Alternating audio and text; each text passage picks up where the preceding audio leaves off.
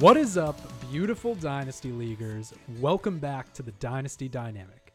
I'm your host, Max Kaskons, joined by the man who loves the tight end position more than anyone I can think of, aka the Run DMC, aka Mr. Dan McAuliffe, and by the man who says that milk is never a good choice.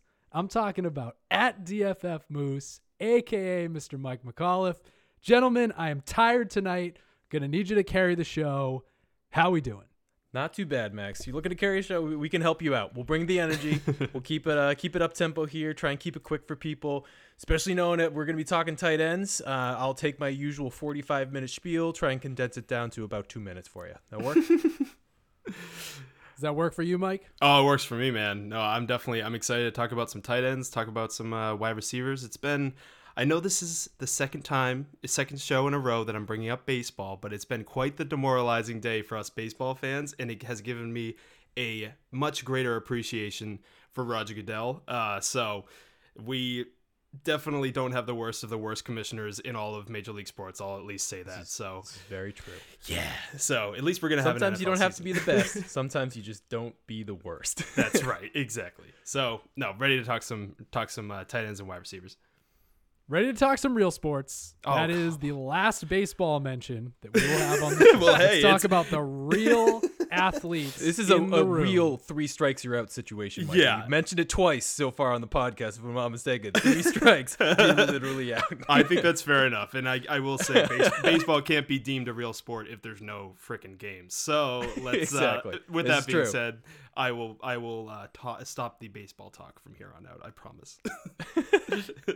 so tonight should hopefully be a short show if we can contain Dan's enthusiasm for the position. So that is uh, the weight of the world is on my and Mike's shoulders right now. But um, before we jump into things, real quick, tweet of the week at ZKantzFF. Uh, and normally we don't talk about tweet of the week. We just kind of post it and throw it in the show description.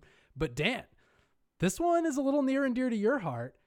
Melvin Gordon having some good talks with uh, Broncos GM George Paton. A little cheaper in Dynasty. We buying? We buying if Javonte Williams is a little cheaper? Oh, baby. Absolutely. First of all, being able to buy during this time, I I I've valued him honestly throughout this whole period with the assumption that Melvin Gordon's going to be back. Personally, I think he skyrocketed up to like crazy levels with the uh, automatic assumption for some reason for that he's gone after the season that he had. He was great. People, uh, that's just for anyone who's a Javonte fan out there. Don't go digging on uh, Melvin Gordon just because you love Javonte Williams. They can both be great RBs. I know you want to see Javonte get the rock a million times, as do I but having a veteran presence of a very well accomplished running back who's going to sit beside this guy and help him become a better running back in the process and also hopefully take a little bit of the load off of him. You see sometimes a career is going to go off the rails real early if uh, if you don't have someone who's going to kind of share the load. All I'm going to say Javonte Williams super young you have him go through he basically in a, a, another year from now he's going to be coming uh, into that season the same that like Najee Harris came into the league uh, for his age so be willing to wait on him. He's basically given you two years of buffer for waiting to be able to get to an average age that you're seeing a lot of other running backs come into the league. So be patient enjoy this time and hopefully hope that he grows with Melvin Gordon there. Bye Javonte Williams. I'm done.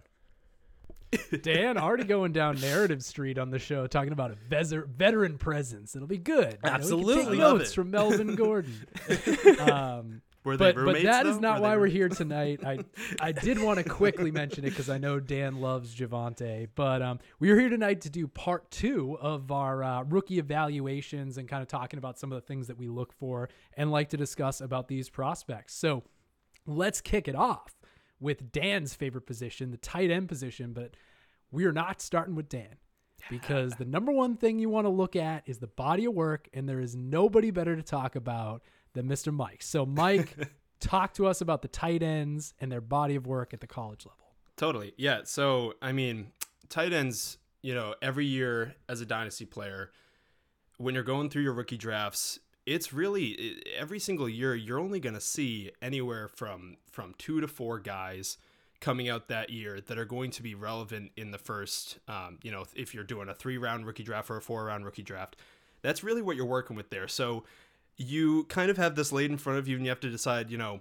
obviously you have your clear cut front runners like your Kyle Pitts. That that's just going to be the consensus consensus um, front runner uh, in any rookie draft. But really, you have to decide: are you going to be the kind of guy that's going to value the the metrics and the size and the athleticism, or are you going to be the kind of person that's going to look towards college production? Personally, when I'm making these decisions and picking a player uh, that I think is going to be worth a draft pick for my um, dynasty draft that year, I'm going to be looking at what did they do for their college football team. You know, I want to see guys that are heavily involved in the offense. I want to see guys that uh, you know during their uh, career you're going to have the guys that either consistently had um, production throughout all three or four years of of their um, you know college stay uh, and you're going to have some guys that had breakout years but it's important to me that i'm seeing guys that have the potential to rack in around five plus receptions per game showing that they're a focal point in their offense you know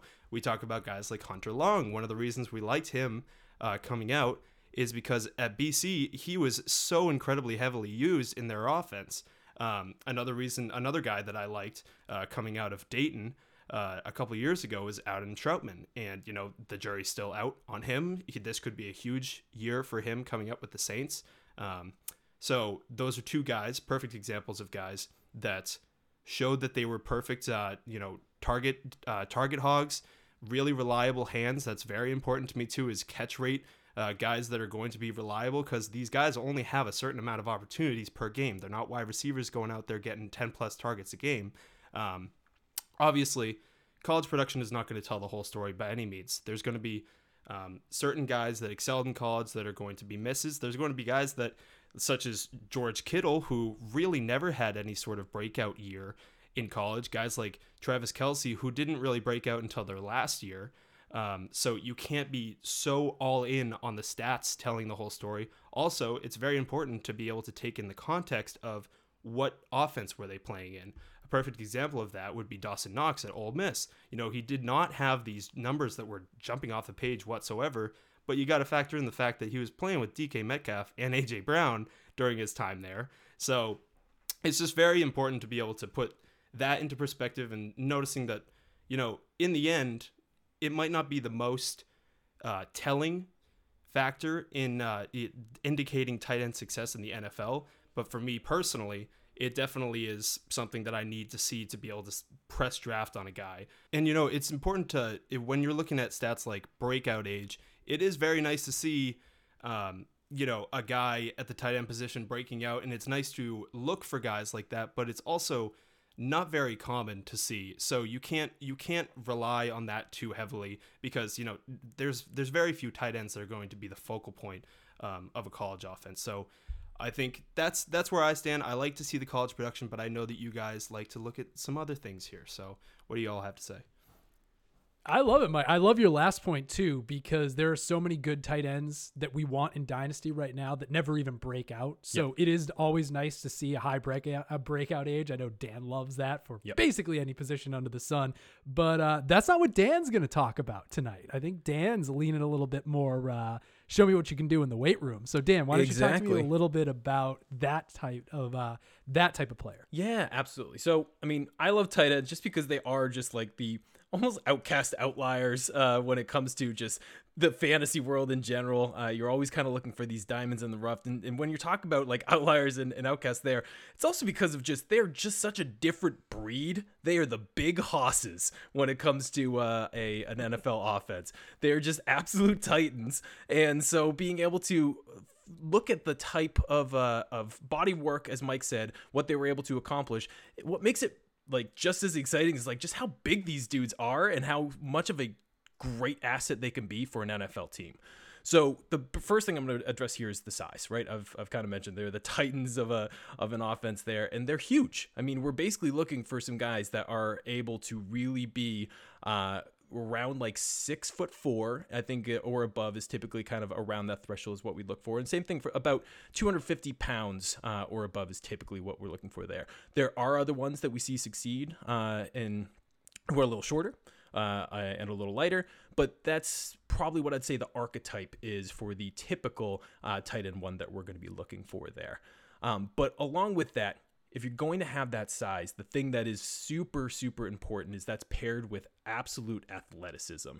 Uh, because you're not talking about being like an offensive lineman out there. We need you being able to do some of the things that an offensive lineman could do, block, etc. We'll talk about some of this stuff later, but we need you to be an absolute playmaker. So at that size, do you have the speed, the burst, and the agility to be a playmaker out there? Um, so one person example again, tossing out a few um, different names here. So Mike Gesicki is a poster child for this. I mean, when we're looking at all the different stats that we want to be able to see when it comes to athleticism and just overall strength, uh, he checks all the boxes. We basically got a guy who's 6'6", 247 pounds, and he was 95th percentile across all categories. He was someone that was of that stature, had that size, but also had this insane athletic quality to him that just made him super attractive. And we've seen tr- that translate well. I believe in looking back over the past two years, we've seen him be a top 12 uh, tight end over the past um, two years. I think he was like uh, in PPR, he was uh, tight end 11 and I believe tight end 9. So that stuff translates super well because you basically become an awesome weapon. Uh, especially in teams that are maybe lacking in some of the wide receiving or uh, running back weapons, you become a nice focal point of some of the offense there. Um, the big thing that I always end up looking for with these types of big dudes uh, is you're going to find a lot of them get um, this big slot archetype, which is going to allow them to be just an absolute monster um, match matchup when you're going against some defenses there. If you're lining up there a lot, I find you get a lot of opportunities for just extra uh, pass uh, attempts and receptions, uh, and you just usually get really great matchups against. Uh, you're not getting your uh, top defenders or cornerbacks there, you're getting one that you know you're just going to be dominating over the field. So I like to find those guys who fit that big archetype and then also fit that kind of team structure where that's where you're going to get a lot of your your slot usage there. Um, but that's kind of the the prototype of a uh, of a tight end. Um, what would you guys say? Is there anything else that you guys are kind of looking for when it comes to size, athleticism uh, at the tight end position? I think the athleticism thing is big. Um, one piece that I have found success with over the years and going back way further than my dynasty career, the NFL has found success with is like converted athletes from other sports, right? Yep. So having a basketball background, right? Yeah. Jimmy Graham was one of those. Antonio Gates was like a power forward at Kent State back in the day. Um, I think that's another real great aspect of just being able to box people out at the catch point and stuff like that that translates really well. So when you're going into the bargain bin, as I tend to do at the position, Dan, uh, the Mo Alie-Coxes of the world, for sure, or the uh, or the athletic, even even size outliers like a Donald Parham, right on the Chargers, yep. like those are the kind of cool things that I like to look for. Um, Mike, anything to add there? Because I do have a couple points I want to round this out with. If not. No, I think you guys covered it. I don't want to take up more time. Mike doesn't want to talk about tight ends anymore. Yeah, no. So, wait, can we talk couple... about baseball already? Mo Vaughn signed baseball, Mike. All you have to do is admit CeeDee Lamb's the top 5 guys. I'm, I'm holding out. I'm holding out for the time being. You would hold out exactly. Um, so draft capital is an interesting one to uh, to talk about here. I mean, day two or better, right? And again, I think the the signs that you guys mentioned are still more of the things that I'm looking for. Like even as a professed draft capital snob, like I mean, you saw Mark Andrews and Dawson Knox go in the late third. Dalton Schultz, who's now climbing up dynasty boards, was a fourth rounder. George Kittle was a fifth rounder. Um, draft capital not as important. I do think one of the things that you know is inherent with what Dan was talking about the size is the blocking prowess, right? Because some of the problems with these guys that do find their way into that big slot archetype and lack the blocking ability is they're just not going to be on the field as much as some of these other guys. And when you're not on the field, you're not getting targets. And when you're not getting targets, everybody's tight end premium team suffers. So yep. I think that's another one. And you know, none of us are grinding the film looking at college uh, blocking for tight ends. So this is something that I typically rely on some of the scouting reports, smart people in the industry but having somebody that is a true has the size, like Dan mentioned, has the athleticism and has the blocking. I mean, that's the player that checks all the boxes. And then yeah. to Mike's point, if they also produced heavily in college, those are the guys that I'm looking at. Um, I'd say one other thing to look out for, and this is maybe uh maybe I'm infringing on Dan's narrative street a little bit here, but you know, pay attention to the team that they're drafted by, right? I liked Albert Akui a whole lot when he was coming into the NFL, but he got drafted behind Noah Fant by like a year or two, right? So that's probably not going to be a situation. I know Philadelphia Eagles, uh, Dallas Goedert truthers have been waiting like five years for Zach Ertz to finally go somewhere, mm-hmm. right? So where they're drafted, because it's kind of similar to the running back position where you're not really, you know, you have one guy. It's not like wide receiver where they're spreading them four wide. Yeah. You know, there's only so many touches to go around, and you don't really see backup tight ends producing in an offense too too much. Um, and that just rolls into competition for targets, which can also be something on the team. So, unless I forgot something, gentlemen, I'd say we move on to hopefully what what Mike. You know, we draw your interest back in with this one. Let's talk a little right. bit about wide receiver. Perfect. And Dan, I'll let you kick it off talking about what you look for with these guys at the college level and how they produce there. Yeah. So once again, uh, we're going to kick off with college production. Uh, I, I, think we all agree that that is probably one of the biggest things that we have in our overall consideration for a player and a prospect, and giving us some of the context we need uh, to at least understand where they fit uh, in the uh, upcoming NFL draft. So first thing we're going to kind of take a look at is College Dominator. College Dominator is extremely helpful in taking a look at a kind of proportion based uh, kind of metric of the total market share that a certain uh, wide receiver has on their team when it comes to the receiving. And that's usually going to be both the receiving yards and touchdowns. So, how overall impactful, if you were to take a look at the entire team's accomplishments for that year, what slice of the pie did that wide receiver contribute and the overall effectiveness there? And of course, the higher that number, the more impactful they were for that team. So typically, what I want to see, uh, I, and we'll kind of get into this a little bit more as we go to some of the actual prospects. I like seeing one uh, a 30% or above. That means you're, you're you basically have garnered one third of uh, your team's total offensive production and have really made an impact there. So it's definitely helpful to in identifying those uh, who are super dynamic or those that were just absolute dominant alphas there. Going further down the line with that idea of college, college dominator in mind, there's this idea of age adjusted production, which is basically taking it one step further and being like, when did you reach a certain threshold by a certain age that showed how dominant you were for your team? Because the earlier you do this in your career, I think has a higher propensity for showing impact uh, later in your NFL career. So to define it, just for those who might not know, breakout age is basically going to be the season where they first posted a dominator rating of 20% or above. So it's again, it's maybe they haven't reached that 30% that we're looking for as ag- aggregate for their college career, but it's when they made that first big stamp that they were a big producer on their team. So that is super helpful to take a look at because then you're going to start to see those who started to make an impact on their team at an earlier age. So your freshmen and your sophomores. That's kind of why we look for an age of like 18 and 19. If you get up to 20, that's again, we've seen plenty of people, uh, wide receivers, have higher um, breakout ages and still succeed tremendously. So it's not an absolute preclusion that that's uh, going to be a need for them, but that's what I like to see to really kind of get excited about them as a prospect early on because it means they walked on in their very freshman year alongside probably some other great competition, especially if you're in like SEC, etc., and made an impact right then and there uh, with guys who are probably going to be going into the NFL in the next year or two uh, if they're early declaring there. So it's just a it's a really helpful metric to again just add some context beyond just touchdowns or just receiving yards, etc., and really look at how the team is structured and how they made an impact on there. The last thing when it comes to like college production metrics that we wanted to be able to call out is yards per reception. Uh, and this is super helpful in just taking a look at were they just getting peppered with a whole bunch of kind of quick uh, shot receptions uh, in like the slots or kind of slants or things like that, or were they really making plays? And that can either be you're making a play if you are darting down the field and being able to catch a 60 yard bomb, or if you are catching these shorter passes, are you able to break through uh, the line and then carry it an extra 35 yards?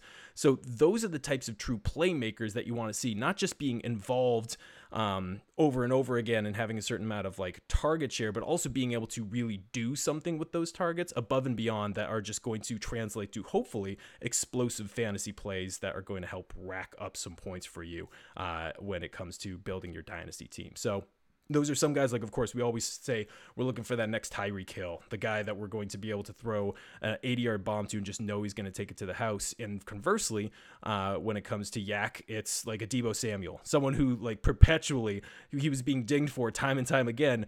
Uh, his average average depth of target was sometimes negative. it was like behind the line of scrimmage so many times, but he was an absolute monster because once he got the ball in his hands, he was just an absolute beast. So those are extra bits of context that again you want to take it one step further and take a look at how they were being used and what type of threat they are. Because those are two very different things but if they're built to succeed in those um, kind of lanes it can be an absolute win when it comes to drafting them for your fantasy team.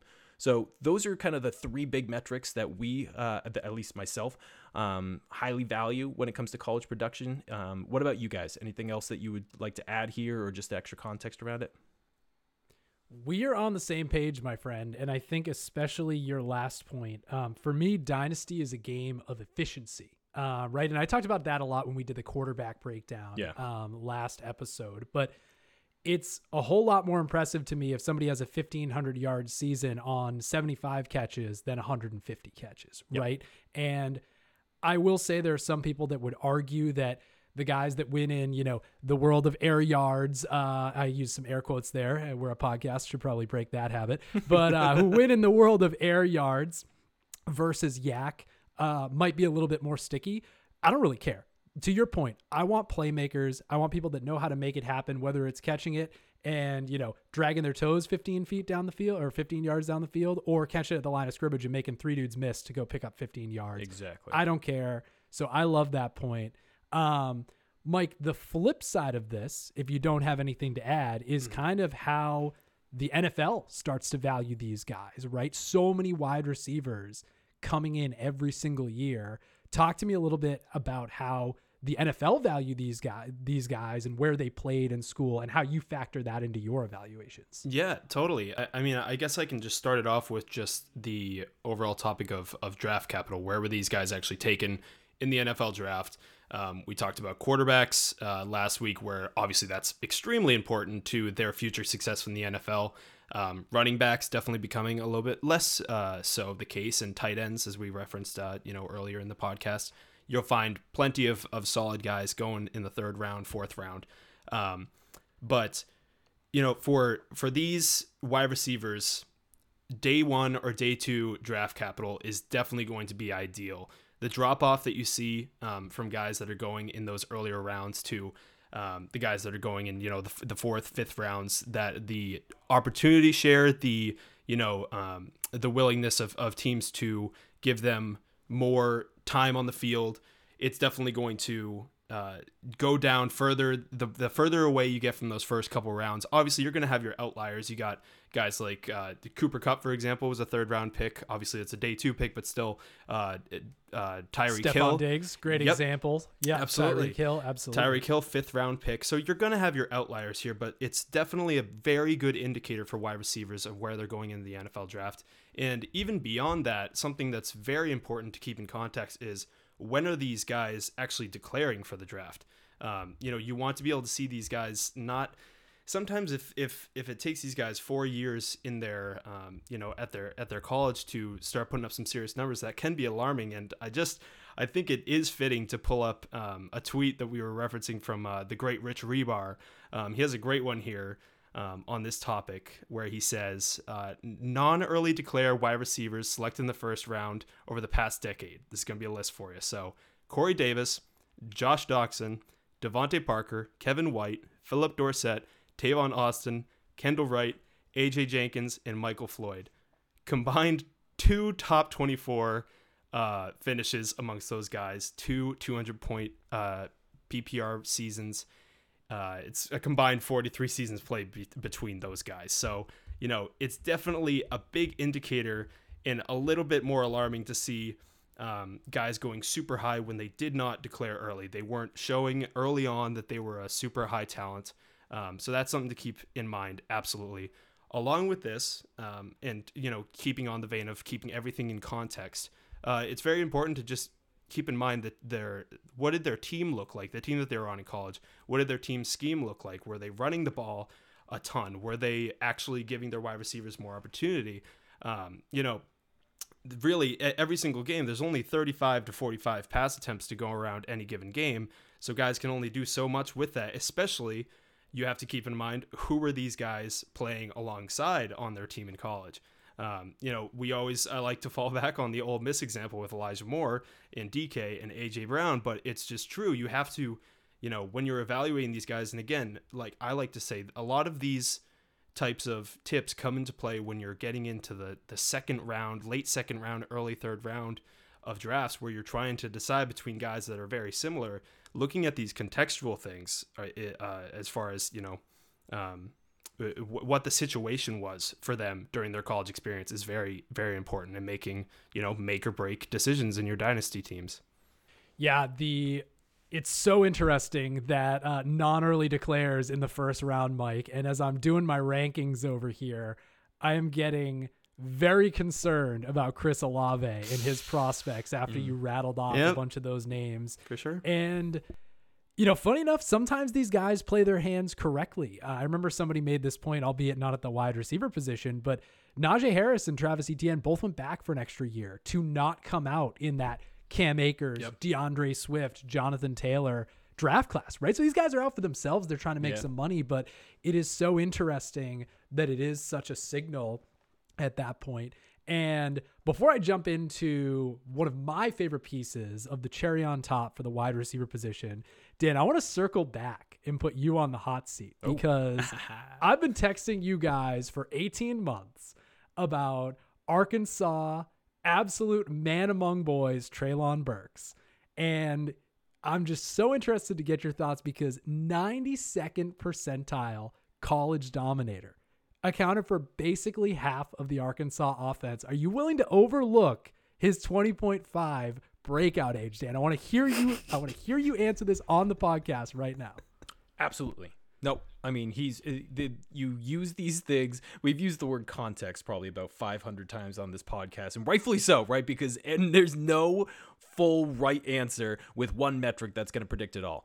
Um, I would rather take that type of production that you're seeing there in a slightly later breakout age than an absolute stellar breakout age. Again, our beloved Bryan Edwards has yet to come to be, right? And, and that's Listen, literally the you don't pinnacle. want him anymore. He broke I'll take him off the metric. he broke the metric, and he hasn't been able to produce where he needs to now. So there's always um, flaws in every bit of metric, but seeing a dominator like that, I will gladly excuse breakout age. That's all I wanted you to say. That's all I wanted. Uh, and I mean, we do have the prospect for you in this draft too. And I'm having a very hard time. Just peek behind the curtain right now as I'm as I'm pulling these rankings together. I'm having a hard time not putting Drake London at two. And you mm. want to talk about somebody who's getting close to that Bryan Edwards territory, 99th percentile. Yeah, that is uh, Drake London. It's pretty spicy. So this is a fun and deep wide receiver draft class, but already took us too far off the rails. I'm going to round it out with I think two key points here. And one of them is just kind of size and stature, right? Um, it's a lot of the time, this kind of determines what role you are probably destined to play in the NFL. And I think the three of us would agree that all other things equal, we want the number one wide receiver in any offense, right? Obviously, Dan, you've quoted, you know, some slot targets and their value over the years, and you can, with great efficiency from the slot, you can absolutely make that up. You know, Keenan Allen has made a career doing that. But for me, I want the guys that can play inside, outside, all over the field, that true X receiver, and they're they're typically six feet, around that six foot mark yep. or taller. Um, you know, two hundred pounds or heavier. You're start, starting to see the college game give us kind of these little shorter, little leaner kind of guys versus the uh, the DK Metcalfs and the Laviskas and mm-hmm. the AJ Browns coming in. But I do like to see, you know, prototypical alpha size when I can swing it, and then also body mass index, right? These guys are taking huge hits at the NFL level. So, you know, BMI, I think, is an important context. You know, that was one of the big knocks on DeVonta Smith and his potential success at the NFL level. You know, he was, I believe, about right at that six foot threshold. But with the weight, there's just so much there's only so much contact you can absorb at the NFL level before you have a higher propensity for injury. So size stuff, I'm all about the Treylon Burks. Give me those guys. Give me the Drake Londons. Give me the AJ Browns. Give me the Laviska. I still love you, Laviska. I'm keeping the flame lit for Laviska Shenault. Um, As you should. But easily, I think the most fun cherry on top of these wide receiver profiles is just the dynamism that you can see that you don't always get to see at other positions, right? We know running backs are going to be two way players, right? They're going to grind up the middle, they're going to catch some passes. With wide receivers, there's so many other ways that they put these guys to use. Taking carries out of the backfield. Typically, they're those guys that are reserved for those, you know, kick return, punt return duties. And occasionally, they even let the guys throw a pass. So, wanted to talk about some of my favorite examples of this because I don't think that you should just value somebody based on their special teams contribution. But when it's looking at a good profile, all the things Dan outlined, all the things Mike outlined, right? They're checking these boxes of production. They are breaking out. They're declaring early. They're getting the draft capital. And then, oh, you want to tell me that Sammy Watkins had eight or 900 return yards while sharing a field with DeAndre Hopkins in one of the best freshman seasons we've ever seen? That makes me love these guys even more. So, Randall Cobb's another great example. Brandin Cooks, Tyreek Hill, somebody, I mean, there was obviously some off the field issues when he was coming out of college too. But in general, you know, somebody who was a monster in special teams, and that guaranteed him snaps on game day early in his Chiefs career, right? Yeah. Got him on the field. So dynamism for me is one of these super fun cherries on top. You know, Deebo Samuel, another player who's just so dynamic at the college level, able to take the handoffs and produce on special teams as well. And again, I can't mention Treylon Burks enough. The guy was returning punts and kicks at 230 pounds his freshman year at Arkansas. Yeah. So, um, Gentlemen, I will open it up for you guys because as a special teams connoisseur, if there's any players that come to mind for you that fit that mold and was that extra cherry on top of the production at the college level, let me know because these these are my guys. Those those are the things I want to see checking the boxes. I I honestly I like it especially because of just what we've seen in changes to the NFL and the way that they're using wide receivers now, right? Like they that's almost something just like we were talking about the games changing for quarterbacks and you need that rushing upside. Like now we're starting to see Deebo say like even 5 years ago we weren't seeing like the Deebo Samuels of the wor- world being used in the way that they could at like the NFL level, right? And hopefully is going to pave the pa- uh, pathway for other guys like Laviska, etc. So I think dynam- dynam- dynamism is huge in just making sure you can get on the field in any way possible in the most creative ways. And this is it's hard to fully quantify, but I think it's an X factor that you need to look for in some of your alpha wide receivers that you're drafting in the first round. How are you gonna do me like this, Dan? How are you gonna I, I'm hosting the podcast. I tee it up for you. The Tyler Boyd dynamism at pitch right there, sitting in front of you. They were giving him passing attempts at Pitt as a freshman and you're just gonna say I agree and pretend like Tyler Boyd doesn't exist. you know what? Sometimes we don't like to brag about him. don't don't always like to brag about him. But you're right, fair. I uh, another another chance where Tyler Boyd can be boasted as one of the better wide receivers in the league. Thank you very See, much for doing my I, for me there. I prefer to have my wide receivers be actual quarterbacks in college, aka Julian Edelman. that's that's there what I the, look the quarterback. So you're saying you're saying that there's still hope for Lynn Bowden? Yes, oh, I, think, I believe that's what I'm saying here. Yes, that's my point. My, lo- my had, larger point. crazy dynamism score for sure. So damn right. yeah, I prefer my quarterbacks to have played wide receiver, a la the Ryan Tannehill route, but to okay, Nick Foles. actually circle back and and try to bring this full circle. To me, that dynamism, not non mentions of Tyler Boyd aside, it means that these colleges want to get the ball in this player's hands in any way possible, right? I, f- I fell into this trap of not recognizing this enough last year. Jaylen Waddle was one of the best punt returners in the class. He averaged like 20 yards, not kick return, punt return. Mm-hmm. And I didn't value it enough, right? Seeing the full body of work. So if there's anything I want you to take away from this last bit, starts at the top with everything Dan mentioned, continues with everything Mike mentioned about how the NFL values these guys. But do not overlook the special teams production because oftentimes it guarantees these guys roster spots. It shows that they are just elusive and can make people miss with the ball in their hands. And really, just to me, is the true cherry on top of a beautiful wide receiver profile. Totally agree. I'm Couldn't seeing head more. nods. Gentlemen, Sir. do we have anything to add or did we cover it all and we're getting out of here? I think we covered it all, man. That was a good, good, quick run through on some of this stuff, uh, and excited to now start part, start putting some uh, some of these metrics to actual names uh, coming That's up in the actual drafts here. So Absolutely. The combine kicked off today. So, very, very soon, we are going to get the uh, validation of perceived athleticism for these guys. And if Treylon Burks doesn't run a sub 4 5, I'm going to cry myself to sleep. So, getting out of here for today, this is the Dynasty Dynamic. You stay classy, Dynasty Leaguers. thanks for tuning in.